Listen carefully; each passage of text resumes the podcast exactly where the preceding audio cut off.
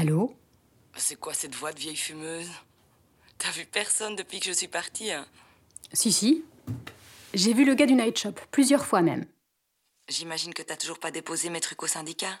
Non, pas encore. Mais promis, demain matin, je le fais. Désolée d'insister, mais c'est vraiment urgent. Enfin, soit, qu'est-ce qui se passe? Rien Bah, C'était quoi alors ce message? Ah oui, je t'ai appelé cette nuit. Oh, quel cauchemar Raconte Tu sais que je travaille sur la notice biographique d'Auguste Ley en ce moment. Tu sais qui est Auguste Ley? Bah non, j'en sais rien moi. Tu me parles tout le temps de ces gens comme si j'étais censée les connaître. Auguste Ley, donc, est né en 1897 dans la région luxembourgeoise.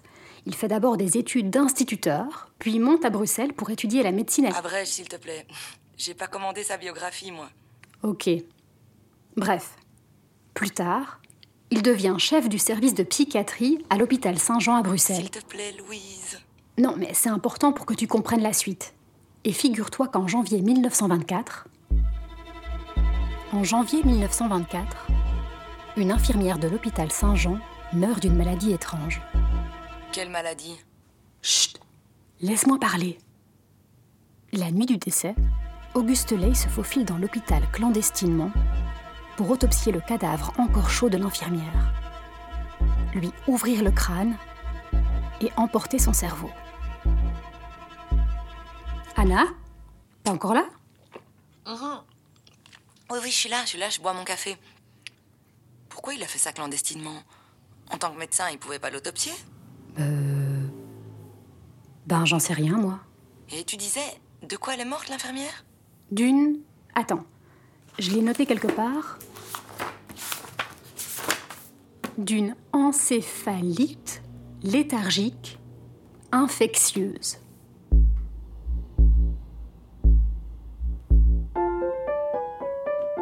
Le cerveau volé, un podcast en six épisodes. Épisode 2 The Mysterious Disease.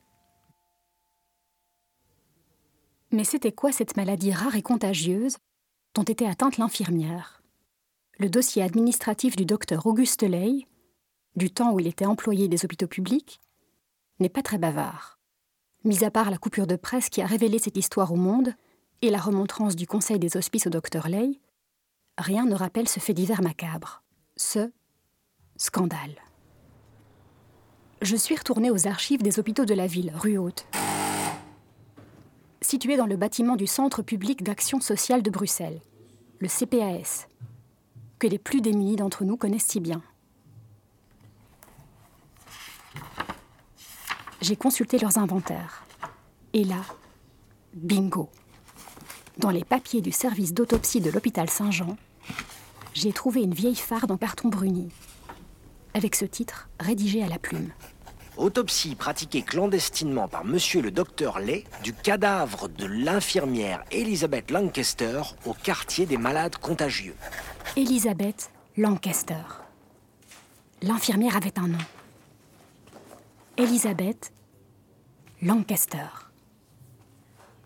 Mais j'ai à peine eu le temps d'ouvrir la vieille farde qu'on me mettait déjà dehors.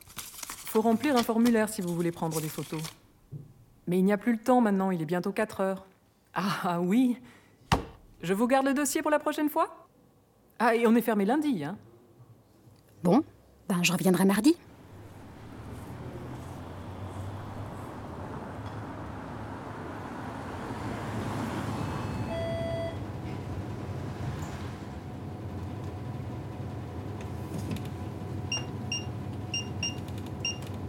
Et 2 euros, s'il vous plaît. Ça, c'est le compagnon de mes nuits. Je connais pas son nom. Il me dit ni bonjour ni au revoir. Il se contente de me donner le prix de ce que je lui achète. Je l'adore. Ah, le paiement sans contact sur le côté. Il m'offre ma dose de sociabilité On met quotidienne. un sac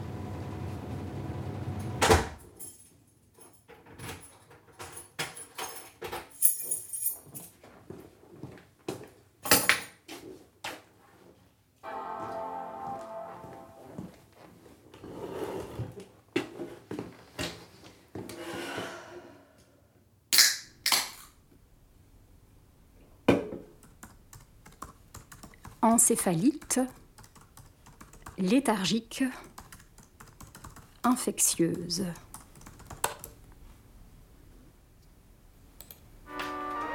Une maladie qui souleva et soulève encore des polémiques. Une maladie qui passionne historiens, médecins et psychiatres et dont les causes demeurent une énigme. Une maladie. Mais qu'est-ce que c'est que ce truc? En 1916, alors que la Grande Guerre ravage le continent, une étrange épidémie fait son apparition en Europe avant d'envahir le monde. Une dizaine d'années plus tard, elle disparaît aussi soudainement qu'elle était apparue. Dans cet intervalle, 5 millions de personnes sont affectées. Un tiers décède. La maladie s'attaquait au cerveau de ses proies. Quand elle ne les tuait pas, elle les précipitait dans des états de léthargie profonds desquels rien ne pouvait plus les extirper. Aujourd'hui, le mystère de l'encéphalite léthargique reste entier. Tout est encore à découvrir sur ce fléau qui aurait pu détruire le monde entier et nous transformer tous en zombies.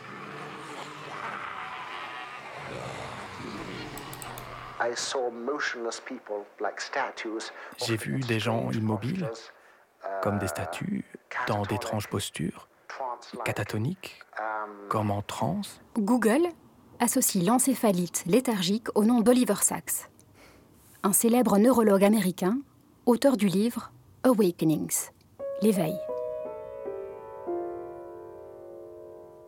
L'éveil, parce qu'à la fin des années 60, Sachs a essayé de réveiller les derniers survivants de l'épidémie.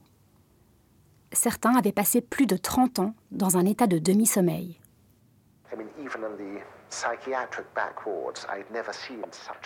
Des gens changés en pierre, oubliés dans les asiles psychiatriques, assis toute la journée, dans leurs chaises, ils ne bougeaient plus, ne parlaient plus, ils n'avaient plus d'énergie, d'élan, d'initiative, d'appétit, d'affect ou de désir. Ils étaient sans substance, comme des fantômes, passifs, comme des zombies. Oui. Même Oliver Sacks utilise le mot. Eh bien, figurez-vous qu'à la fin des années 60, Sachs a réussi à réveiller ces zombies avec un nouveau médicament destiné aux malades parkinsoniens. C'est ce que raconte son livre Awakenings. Il y a même eu une adaptation cinématographique. Robin Williams joue le rôle du médecin et Robert De Niro celui d'un de ces malades léthargiques qui revient à la vie.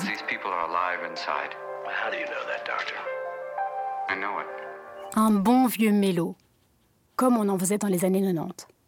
J'ai pleuré comme une vieille Madeleine. De Niro se réveille, tombe évidemment amoureux, mais finalement préfère retourner à son sommeil. Parce qu'on ne sait plus fonctionner dans le monde après 30 ans de coma. La maladie est toujours plus forte que l'amour. Si Robin Williams jouait le rôle du docteur Lay, sûr que j'aurais de la sympathie pour le bonhomme. Mais Robin Williams n'a pas mutilé des cadavres d'infirmières à ce que je sache.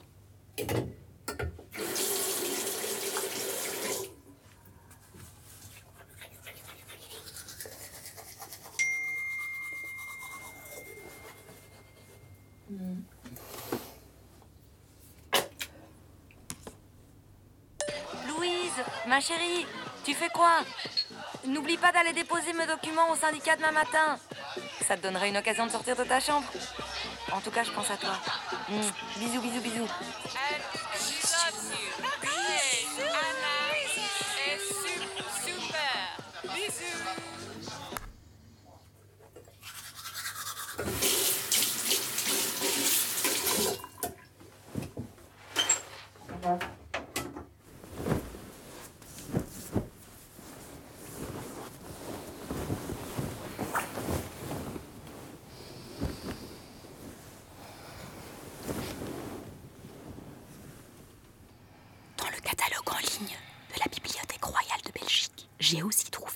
Référence d'un rapport scientifique intitulé L'encéphalite léthargique. Ses particularités en Belgique par les docteurs Van Boekel, Bessemans et Nellis. Chut Le rapport date de 1923.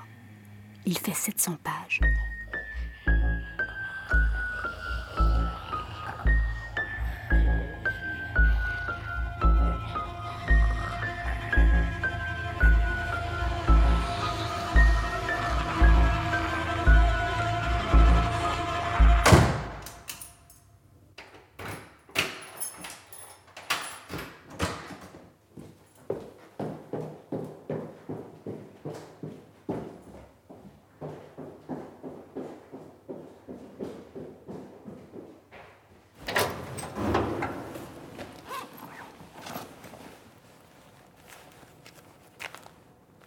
Oh non, et merde.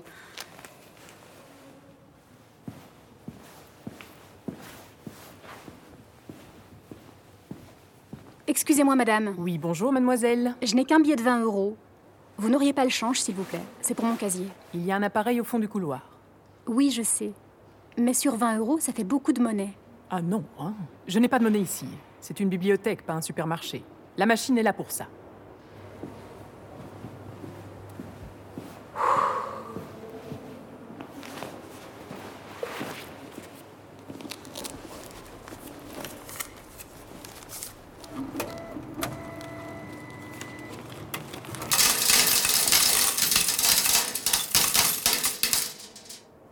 À la Bibliothèque j'ai feuilleté le rapport de 700 pages. Il avait été publié quelques mois avant le décès de l'infirmière Lancaster, et aux frais du ministère de l'Intérieur et de l'Hygiène. C'est qu'il flippait dans le pays avec cette épidémie.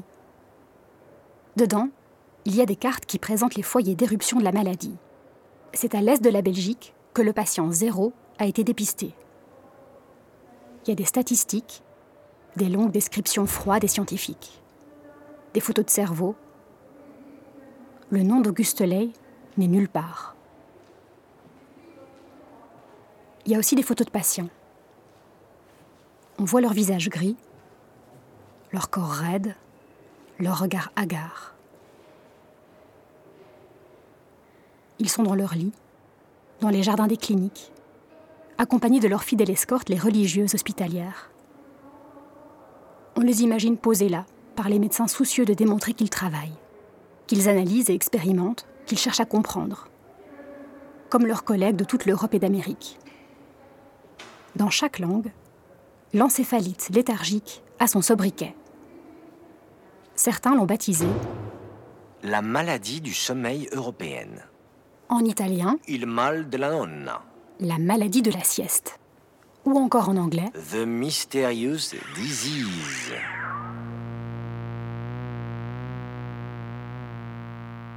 Une maladie qui souleva et soulève encore des polémiques. Une maladie qui passionne historiens, médecins et psychiatres et dont les causes demeurent une énigme. Une maladie qui plonge ses victimes dans un état de torpeur permanent, les transformant en statues privées de parole et de mouvement. Je suis, je suis, je suis l'encéphalite léthargique. Dans mes notes, j'abrévie E L. Encéphalite léthargique. Mais c'est rapidement devenu un problème. Il va falloir que je prenne le train Elisabeth Lancaster. et peut-être changer. E L. Non, te l'ai pas.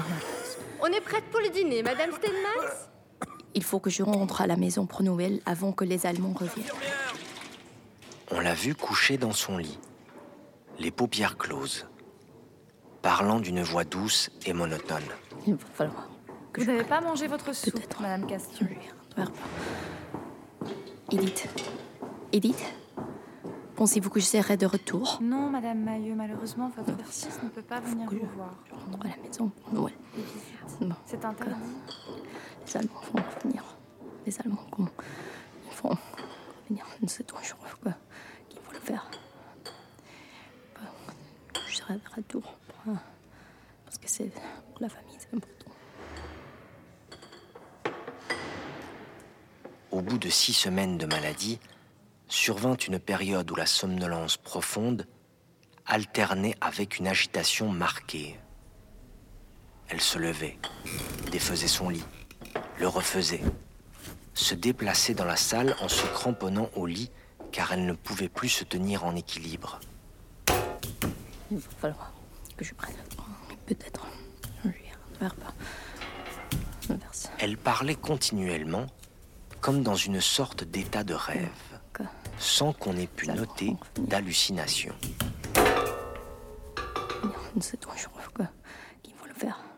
Quinze jours plus tard, après une accalmie, une recrudescence nouvelle se produisit.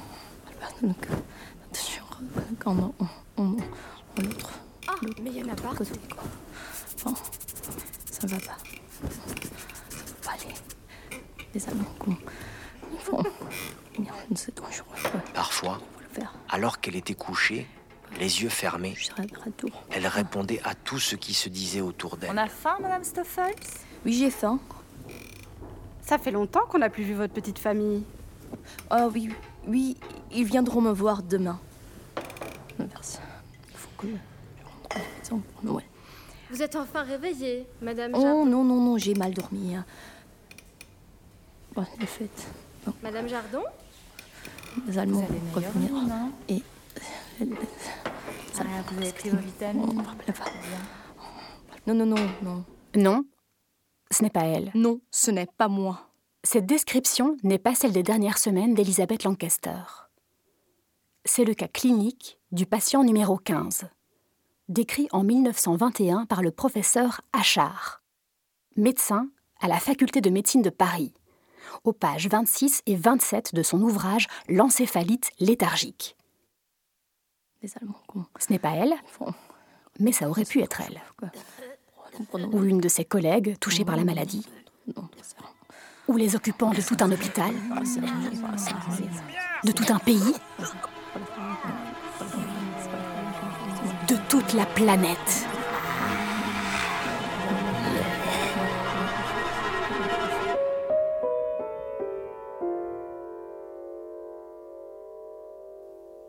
Final, oui.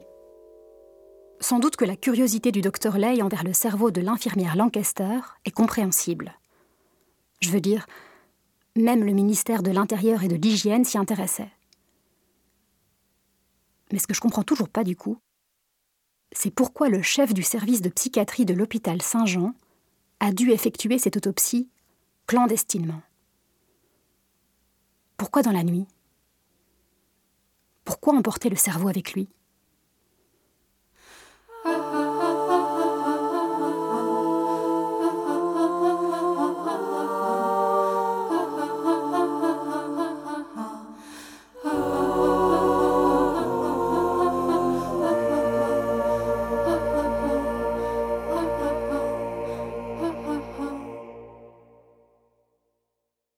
Si vous désirez en savoir plus sur les archives que consulte Louise et sur certains thèmes abordés dans les épisodes, rendez-vous sur lecerveauvolé.com. On partage aussi des photos, des commentaires et d'autres détails sur Facebook, Instagram et Twitter. Suivez, partagez et commentez.